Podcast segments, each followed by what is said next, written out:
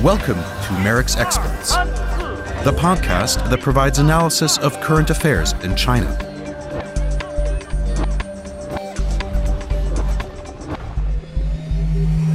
Hello and thanks for joining me. I'm Ruth Kirchner. Today we start a special series of podcasts on China's core executive, that is China's top-level leadership. These podcasts are part of our coverage of an international conference at Merrick's, held in June, examining leadership styles, structures and processes under Xi Jinping. Today I'm very pleased to welcome Professor Roderick MacFarquhar, distinguished historian and political scientist at Harvard and author of numerous books on China's modern history. Welcome, Professor MacFarquhar. Let's start with looking at the type of leader Xi Jinping is or wants to be. You describe China's top leaders as either chairman of the board or C E Os. The chairmen are pretty obvious, Mao Zedong and Deng Xiaoping. Is Xi Jinping a chairman?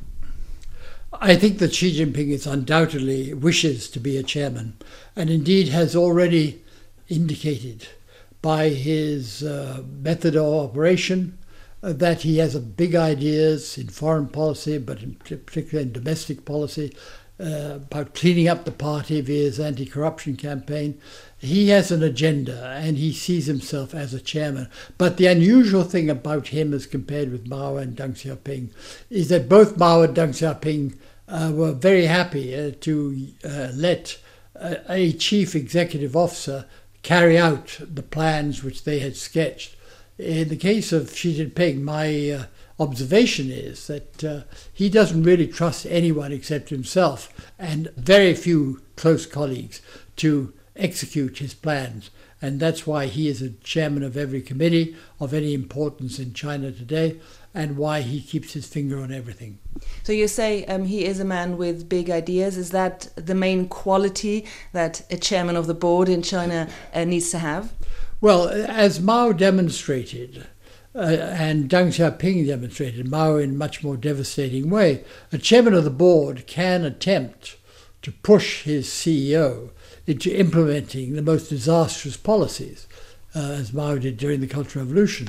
Deng Xiaoping's policies were much more favourable to China, reform, opening up, which he entrusted to his two C E Os that he appointed at the beginning of the eighties. In the case of Xi Jinping, what he's done is that he has sidelined the Prime Minister. Normally, under Jiang Zemin, for instance, the Zhu Rongji, who was a darling of Western economists, uh, was the Prime Minister, and he did all the implementation.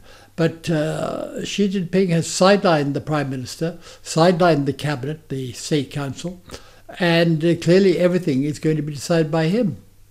Okay, let's uh, come to the question of implementation in a moment, uh, but uh, let's stick a little bit with uh, his qualities of chairman. I mean, that vision thing, you said he wants to clean up the party, he wants to root out corruption. What exactly is his vision for China and for China's place in the world? I think his vision is, uh, he would hope, a, a modernized view of China's centrality in world politics. In traditional times, of course, China was central only to uh, East Asia. I think he uh, believes that China, with its enormous population, economy and so on, can be central to the world. And I suspect that, that his China dream, which he will not articulate as that uh, in those terms, uh, encompasses that centrality in the world in due course. In order to get there, however, he believes, and this is his sort of primary agenda item at the moment, he believes that he has to have and implement at his fingertips, namely the Chinese Communist Party, which is uncorrupt. Uh, the level of corruption, everyone has agreed in China, all the past leaders have agreed, is extraordinary. It's from top to bottom in China. And he wishes, and this is his first object of business, to wipe out corruption from the party. In my view, that's an admirable objective, but in my view also, the way he's pursuing it, he is likely to destroy the party. Destroy the party in what sense? Well, if you are a lower-level party official, or not a party official, you've just uh, uh, thinking of joining it. Why would you join it if your little chance of corruption, which is all you have to eke out your miserable wages in some rural occupation, Why would you join the party if you can no longer get that extra income? And at the top level, he is destroying it because he is putting at risk the reputations, the families, the whole concept of uh, contribution to the revolution of very powerful people who have been leaders of China in the past thirty years. And uh, they're feeling threatened. And uh, we know, at least I believe it's true, uh, a very good source, that uh, there has been at least one attempt on Xi Jinping's life. And I'm not surprised. So you think there is a pushback?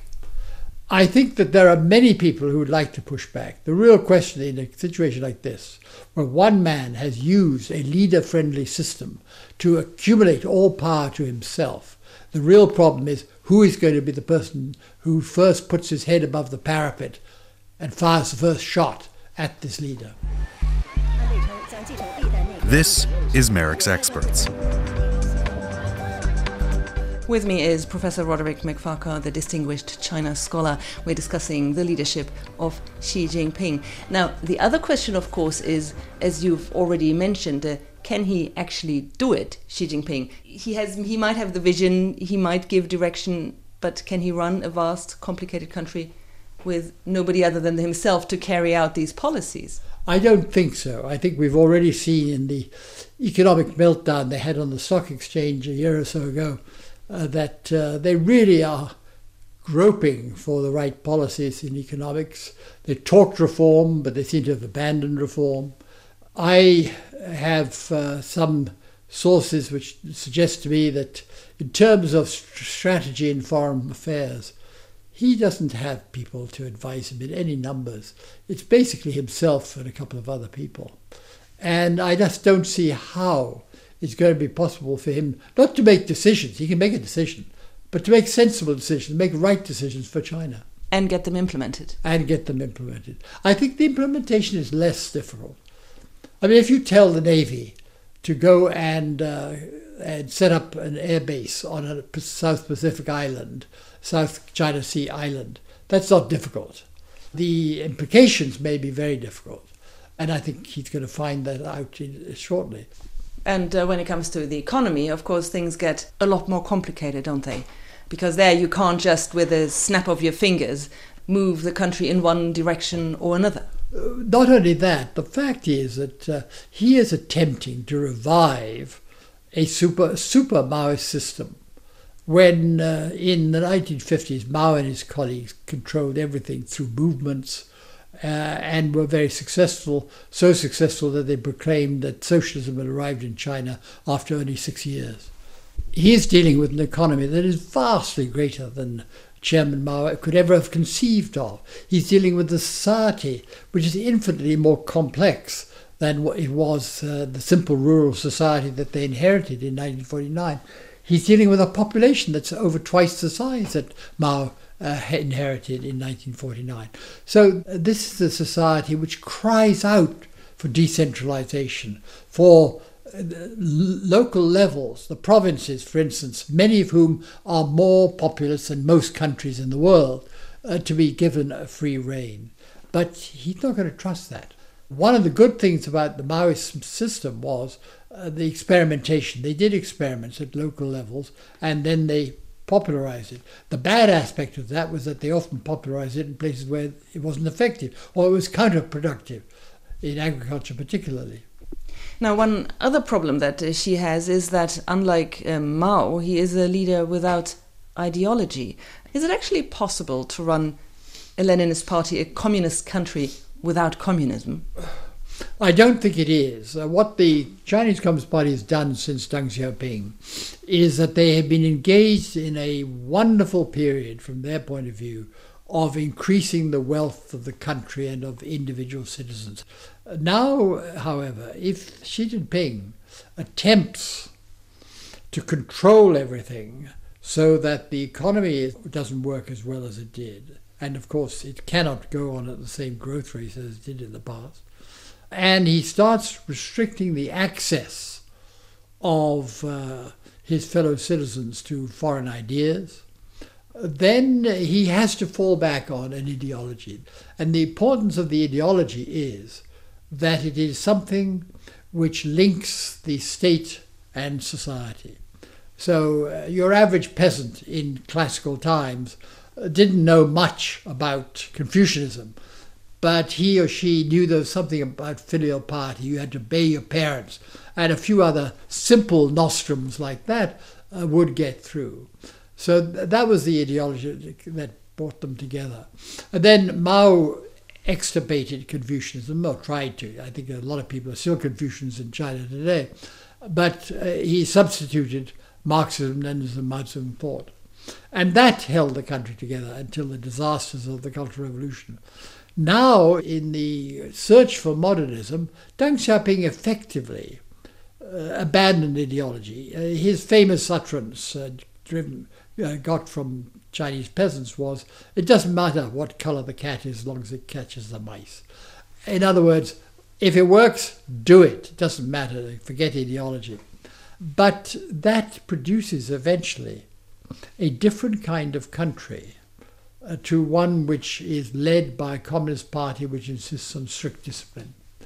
And what Xi Jinping has been searching for, indeed what Jiang Zemin and Hu Jintao, his predecessors, were searching for, not with the zeal which he is searching for, uh, is an ideology which can re-establish an overlap between state and society, so that society automatically accepts what the state's doing because they are imbued with the same principles.